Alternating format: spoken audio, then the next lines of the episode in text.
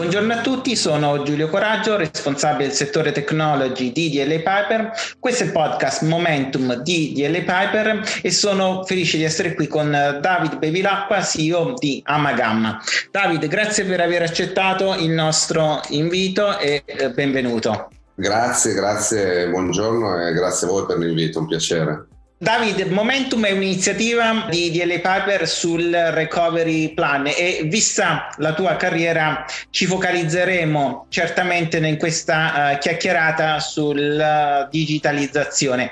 Tu hai una carriera che dire, dire poco eh, è dire che è unica perché si divide in due grandi fasi e eh, è anche scritto un libro in cui dice che un trolley sbagliato ti ha un pochino cambiato la vita. Ce la riesci a raccontare in poche parole? Mi sembra che l'unico filo conduttore sia che sei rimasto sempre nel mondo della digitalizzazione, ma da punti di vista sempre diversi. Sì, guarda, direi che il filo conduttore è il dato, perché io ho iniziato nella, nei primi anni 90, nel 1992, una società che si chiamava Sun Microsystems e faceva workstation, server e lì era diciamo, la, la, capacità di elaborazione, l'elaborazione del dato. Poi certo. ho fatto 20 anni in Cisco, mm, metà una carriera nazionale, metà internazionale diciamo che lì il dato era, veniva trasportato, per cui dall'elaborazione al trasporto, poi a causa di questo banalissimo incidente, una sciocchezza. Che Beh, diciamo che da, da, Cisco non eri uno qualunque, eri prima l'amministratore delegato dell'Italia e poi sei diventato sì, eh, responsabile di Southern Europe. Quindi... Sono stato fortunato, ho avuto una buonissima carriera in Cisco, ho passato 20 anni fino a fare l'amministratore delegato in Italia, poi una carriera internazionale, ho avuto responsabilità di alcuni cluster di campo country, prima nel sud-est Europa, poi sud Europa. Sì, è stata una, una carriera interessante, un'azienda che ho amato molto dove poi ho, ho, interrotto il mio percorso semplicemente perché alla soglia dei 50 anni ero stanco di viaggiare tutte le settimane.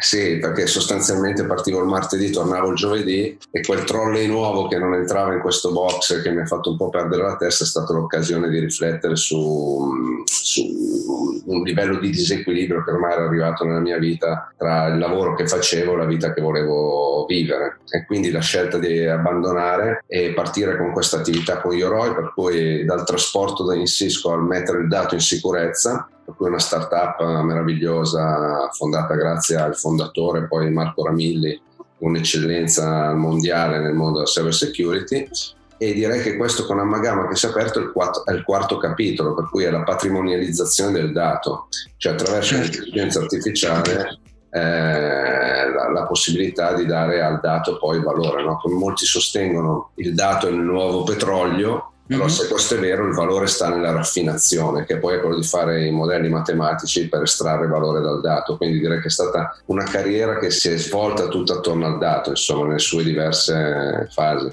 È interessante con Yoroi, eh, dicevi prima, è un'eccellenza nella cyber security. Eh, nel recovery plan, nel PNRR, la cyber security è uno dei pilastri su cui si, ci si concentra nell'ambito eh, della digitalizzazione e leggevo stamattina proprio una notizia dell'ANSA in cui si diceva che l'Italia è il terzo paese al mondo più colpito da, da malware. Da malware, sì.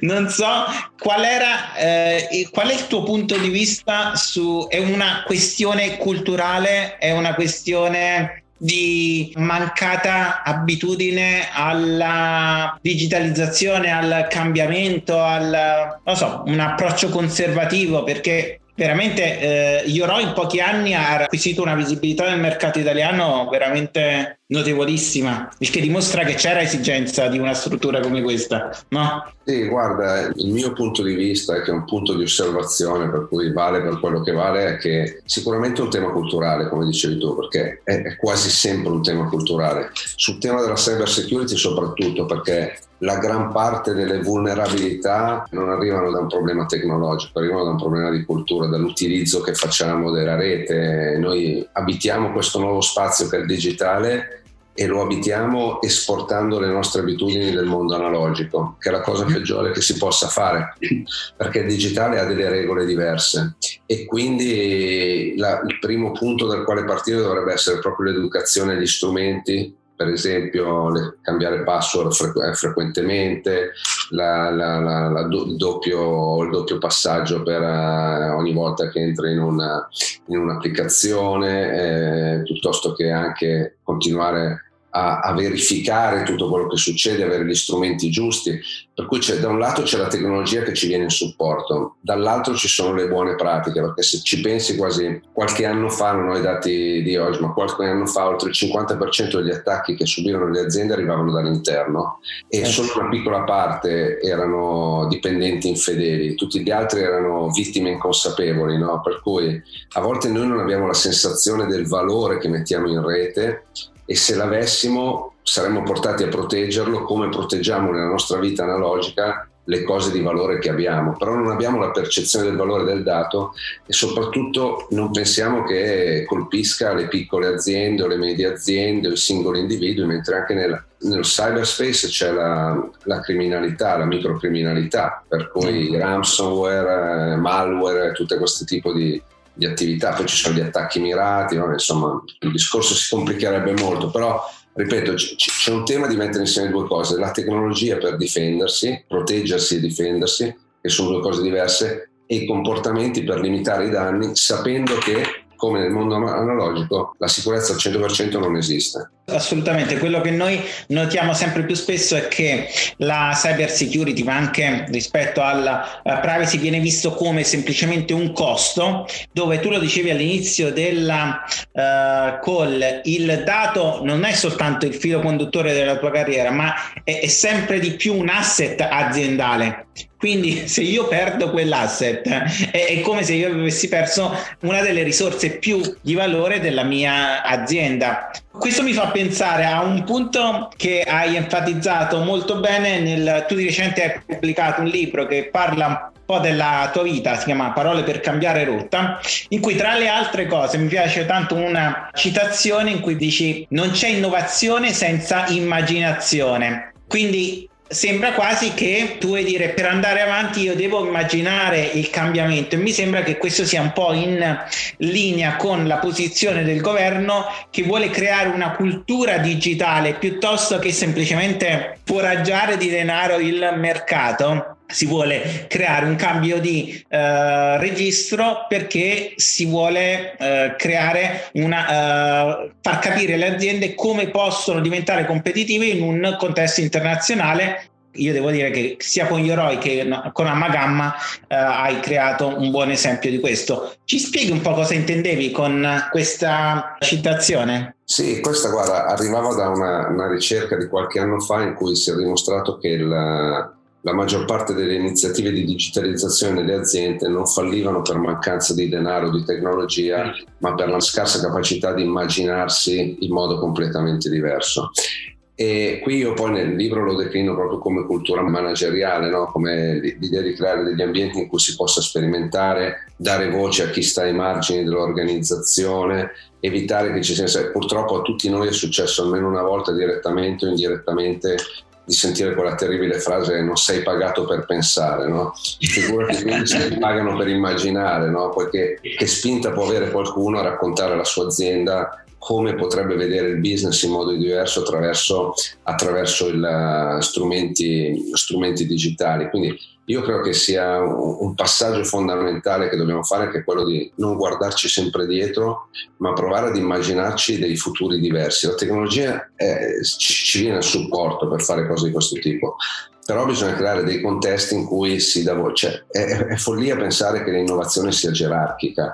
L'innovazione ovviamente è agerarchica ed è distribuita quindi le aziende devono diventare delle organizzazioni in cui mm, si possono sentire le voci di, di chiunque, chiunque abbia la possibilità di portare un contributo, un'idea nuova eh, deve, essere, deve, essere, ascoltato. In questo senso dico, bisogna dare spazio all'immaginazione, provare a immaginarsi, perché se tu guardi il, il digitale quando arriva quasi sempre fa quello che si chiama unbundling e rebundling, no? cioè eh, disaccoppia e riaccoppia in modo diverso alcune cose all'interno di una filiera piuttosto che di un processo e quindi ci vuole la fantasia di provare a capire, l'immaginazione di provare a capire come le cose che abbiamo sempre fatto se le andiamo a scorporare, ri, reincorporare poi in modo diverso, rincastrare in modo diverso, possano trovare delle, delle applicazioni completamente nuove.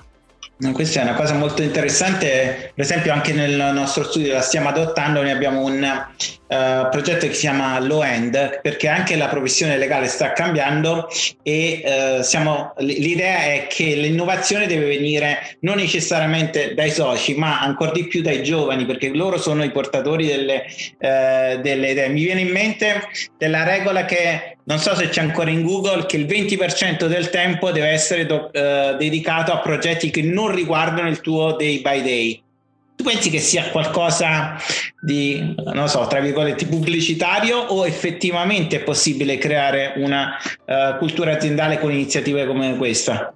No, no, credo che sia possibile. Guarda, tra l'altro, pensa, in, Cisco avevamo un, un'iniziativa sostanzialmente sulla parte dell'engineering, della ricerca e sviluppo, che era di, di spin-in. Cioè, quando qualcuno aveva una buonissima idea, un progetto da lanciare, usciva dall'azienda, l'azienda diventava l'unico investitore e poi si fissava eventualmente nel momento in cui il prodotto veniva realizzato un prezzo di riacquisto. Molte delle innovazioni che sono state fatte da Cisco arrivano da questa modalità. Tra l'altro a capo c'era un, quasi sempre un italiano che si chiamava Mario Mazzola, un ex Olivetti che ha fatto la fortuna di Cisco e di, di, di, di, molte aziende perché era il cuore dell'innovazione, proprio per anche trovare il modo poi una volta che l'idea c'è, il progetto c'è, di svilupparlo al di fuori delle logiche, delle burocrazie, dei processi tipici di una, di una, di una grande azienda, no? per cui esci, ragioni come una startup, sei veloce, hai accesso al capitale, ti muovi in modo molto più rapido e quindi riesci ad avere un'accelerazione, perché uno dei problemi molto spesso è che si prova a fare innovazione all'interno delle aziende seguendo le stesse regole della, della vita ordinaria di un'azienda e questo non è possibile, l'innovazione richiede strumenti diversi, rapidità diversa, a volte persone diverse. E qua è dove potrebbero venire in grande supporto le start-up per le aziende, ma le aziende purtroppo con le start-up hanno un brutto rapporto. Eh, in Italia, se tu guardi la, la, maggior parte delle aziende, delle start-up innovative da 5 anni a questa parte, la maggior parte sono ancora in modalità SID sono pochissime quelle che hanno ricavi superiori ai 400-500 mila euro. Quelle sono tutte secondo me occasioni perse perché le grandi aziende cosa fanno? Du- tipicamente due cose, poi alcune, quelle sagge, trovano una terza via. La prima cosa le comprano, se trovano qualcosa interessante dicono ah le compriamo, senza considerare che portandole a bordo togli la vena imprenditoriale dei fondatori, inserisci all'interno di processi e contesti che non favoriscono quel tipo di innovazione in pochi anni ti sei perso le persone che facevano, che, che sviluppavano il prodotto, l'idea o l'azienda e alla fine ti ritrovi con in mano niente. Oppure in qualche modo le lasciano da parte, no? per cui per partecipare a bandi di gara o cose devi avere fatturati stellari 10 anni, per cui vengono escluse dal mondo. Poi c'è la terza via, che io ho sperimentato in più di un'occasione con alcune aziende, nel caso di Amagama faccio anche noi con ERA, una grande azienda. Quando Amagama era all'inizio, se capisce la potenzialità ci sono quelle grandi aziende che non fanno né un errore né l'altro, ma ti danno la possibilità di sperimentare e di fare cose insieme. Quindi si siedono al tavolo con te, capiscono che hai competenze diverse e ti affidano anche progetti importanti e dall'unione delle competenze poi sviluppi innovazione e dai la possibilità a queste aziende anche di crescere attraverso esperienze con grandi aziende. Da noi il mondo delle start-up è un mondo che ha, adesso abbiamo avuto recentemente questo, finalmente questo grande unicorn, però uh, è, è un mondo che tipicamente ha un grandissimo potenziale e non viene utilizzato.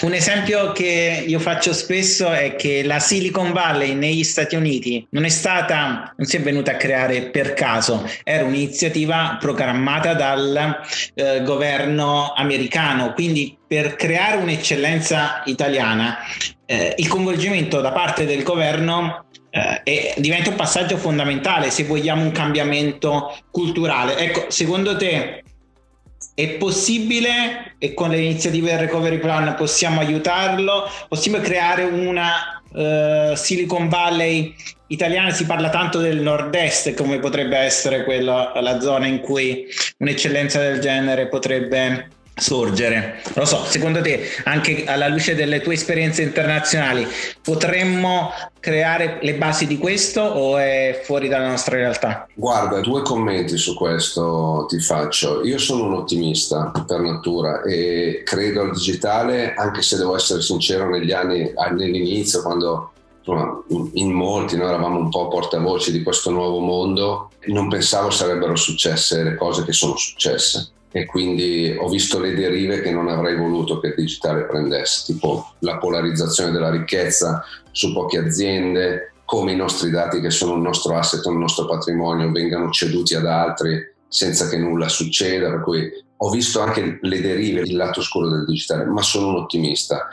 Il nuovo piano del recovery, allora c'è una persona di grande livello che è Colau, per cui è indiscutibile. Sta costruendo un team di grande livello, ci sono denari e quindi io continuo ad essere ottimista. Devo dire che la prima cosa che mi porta invece ad avere qualche segnale non propriamente positivo è quello che è successo all'Enea Tech, che era l'idea di creare la DARPA italiana, eh, per il trasferimento del mondo universitario e le start-up, in una notte sostanzialmente è stato chiuso per modificarlo in Enea Biotech e quindi con un connotato specifico. Quindi io spero che le iniziative del governo, visto che c'è una persona, ma anche prima ci sono state persone di grande qualità, oggi forse c'è più denaro a disposizione, i tempi sono più maturi per fare, per fare una serie di, di cose, di iniziative, quindi tendo ad essere positivo che questo possa succedere. Per quanto riguarda l'idea della Silicon, noi siamo molto bravi sui distretti industriali. Se tu pensi alla Romagna dove vivo io, l'Emilia, insomma la, la Motor Valley, ma c'è anche la Data Valley nella zona di Modena dove siamo noi con l'Università di Bologna, l'Università di Modena, molte aziende del mondo della Valle. Per cui noi siamo bravi nel fare rete a livello di distretti con il mondo universitario, con le grandi aziende, con il mondo della ricerca, per cui dire si può creare in Italia non è un tema secondo me di localizzazione geografica, è un tema per il quale si devono creare tutti quei, quegli abilitatori che sono poi quelli che fanno fare azienda, tra cui per esempio il mercato dei capitali, le partnership pubblico-privato, la possibilità delle grandi aziende di lavorare con le start-up. Il capitale umano per farlo da noi c'è. No, assolutamente, aggiungerei che in questo eh, gli uffici legali ancora una volta sono visti spesso come un costo, forse uno studio come DL Piper è leggermente diverso da uno studio, tra virgolette, tradizionale perché abbiamo un approccio imprenditoriale e ci sentiamo parte del business. Una sorta di motto che usiamo spesso è noi non eh, serviamo a dirti che cosa prevede la legge, perché questo forse lo possono fare eh, tutti, ma a consentirti in un contesto legale di fare quello che effettivamente vuoi fare. Ultima eh, domanda, il Amagamma è una società attiva nell'intelligenza artificiale. Prima di registrare ci parlavi di come in due anni siete passati da progetti pilota alla realizzazione, il che dimostra come l'intelligenza artificiale sia effettivamente entrata in tutta l'operatività delle aziende. Ecco, il PNR parla di 5G, di cyber security, di cloud. Eh, secondo te, qual è la tecnologia che deve essere, diventa l'enabler di tutto per il futuro delle aziende, quindi quello che deve essere una sorta di must have per le aziende in un periodo che tutti si aspettano che uh, dopo la, l'emergenza Covid la digitalizzazione sarà ulteriormente accelerata. Guarda, io eh, credo che sia difficile scegliere una tecnologia, ma è, è, il combinato di molte, per cui come dicevo prima, la capacità di trasportare i dati, per cui ovviamente il 5G, la sicurezza, l'intelligenza artificiale che cioè, oggi il racconto dell'intelligenza artificiale ci sono due narrative, no? una molto distopica, no? per cui un futuro in cui sono tutte rappresentate sempre dagli umanoidi o da robot che prendono il controllo della vita dell'uomo, sostituiscono l'uomo.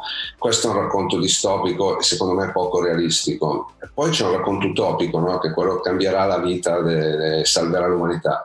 L'intelligenza artificiale alla fine è algebra, è matematica, è la possibilità di trovare attraverso l'analisi dei grandi dati che oggi abbiamo a disposizione, la capacità di processarli, costruire dei modelli matematici che ti permettono di trovare tutte quelle correlazioni che non sono visibili all'occhio umano, noi le chiamiamo correlazioni deboli, che sono all'interno di un processo ma che possono essere variabili importanti. Quindi attraverso questa, questi algoritmi sia in grado di trovare efficienza di un processo che sia fisico transazionale senza dover cambiare nulla. Allora, quella secondo me è la grande possibilità che la grande quantità di dati che abbiamo a disposizione con la capacità della matematica di dare un'interpretazione diversa ci permette di eh, riposizionare il modo in cui facciamo le cose in modo sostenibile, in modo spesso anche decisamente economico rispetto ai risultati che si possono avere per creare quella che è un po' la cultura che si dice adesso un po' data driven, no? Cioè fidarsi dei dati che abbiamo per prendere decisioni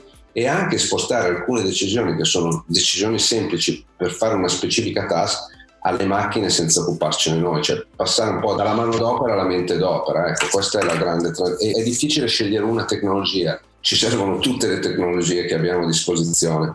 Quindi direi eh, il filo conduttore della nostra chiacchierata è stata eh, il dato in un contesto in cui eh, si è parlato sempre più eh, di dato. Eh, mi viene in mente che in un contesto come questo forse eh, iniziative come la bozza di regolamento europeo sull'intelligenza artificiale forse so, debbono essere visti con una certa diffidenza perché potrebbe essere un ostacolo all'innovazione. Se una startup deve affrontare un processo di certificazione che evidentemente è un costo, ecco quello potrebbe portare un freno all'innovazione eh, dove invece in un contesto che non è del tutto deregolamentato perché delle norme già ci sono si eh, forse è più sicuro. Uh, ultimo commento, che ne pensi del uh, commento di Elon Musk secondo il quale uh, l'AI è pericolosa e quindi dobbiamo assolutamente regolamentarla prima che sia troppo tardi? Penso che eh, l'AI in sé non è pericolosa, eh, dipende da chi la scrive, perché alla fine è chi, è chi scrive le regole attraverso le quali un algoritmo prende una decisione come tutte le tecnologie possono avere un impatto positivo o un impatto negativo, dipende dall'utilizzo che ne abbiamo. È vero che secondo me andrebbe spiegata, cioè bisogna togliergli quell'alone di mistero e andrebbe il più possibile spiegata e far comprendere che cosa si può fare e come diventa uno, uno, strumento a supporto dell'uomo. Io ripeto, tutte le tecnologie, se, se, utilizzate nel modo sbagliato, possono produrre risultati negativi. Non bisogna demonizzare nulla, bisogna creare consapevolezza. Ecco, io credo che noi dovremmo veramente come società prendere la consapevolezza di che cosa significa vivere in questo nuovo mondo, che tipo di regole esistono e anche di non regole esistono in questo mondo e sulla base di queste riadattare il nostro modo di vivere in un contesto che è diverso, cioè non possiamo pensare, tu prima parlavi di privacy, no? questo è un mondo dove noi non possiamo pensare che la privacy sia la stessa del mondo analogico, dobbiamo trovare delle regole nuove per vivere in questo mondo non abbiamo più la dimensione spazio-tempo che avevamo prima, no? non dobbiamo essere fisicamente in un luogo neanche temporalmente in quel luogo per compiere un'azione. È un mondo che cambia e che richiede, secondo me, che ci sia la, la comprensione massima di questi cambiamenti, tra cui anche l'intelligenza artificiale. Guarda, noi facciamo delle attività bellissime nelle scuole di formazione mm. ci sono tutta una serie di, di, di riflessioni, di podcast che hanno registrato i ragazzi delle scuole superiori per esempio su che cosa succede quando mettono una foto su, su Instagram o piuttosto, piuttosto, quando fanno una ricerca su... L'intelligenza artificiale è già all'interno della nostra vita. Il problema è che non sappiamo che cosa fa. Sì, mi fa venire in mente, eh. ora si parla tanto del sistema di AI utilizzato dalla polizia americana che in pochi secondi può trovare tutte le tue foto in tutto il mondo e che eh, sembrerebbe aver aiutato moltissime indagini che sembravano morte. Ecco, forse quello è il perfetto esempio in cui le AI nelle giuste mani può essere un aiuto inestimabile nelle mani sbagliate può diventare un pericolo. Un pericolo, se poi c'è concentrazione, polarizzazione di potere e ricchezza, allora il problema è quello, non è la, la è che, sai, tipicamente nel mondo dell'intelligenza artificiale ci sono due poli, no? la, la, l'Asia, la Cina, che ha l'algoritmo coercitivo, no? quello per il controllo. Negli Stati Uniti è più business, tipicamente tutto quello che funziona al business funziona, Ecco, forse l'Europa dovrebbe trovare il modo di sviluppare un algoritmo civico, cioè avere invece di solito cosa succede? Che l'Asia e gli Stati Uniti inventano e l'Europa regolamenta. E quindi noi di solito siamo seduti al tavolo della regolamentazione e non in quella dell'invenzione, dell'innovazione. Certo, no, infatti l'augurio è che eh, evidentemente ci creeremo delle eccellenze nella tecnologia eh, europee e possibilmente anche italiane in grado di competere con il resto del mondo. David, ti eh, ringrazio per il tempo che ci hai dedicato, spero che ci saranno altre occasioni di confronto e grazie, grazie ancora. È stato un Alla piacere. Grazie Giulia, grazie mille per avermi ospitato, un vero piacere.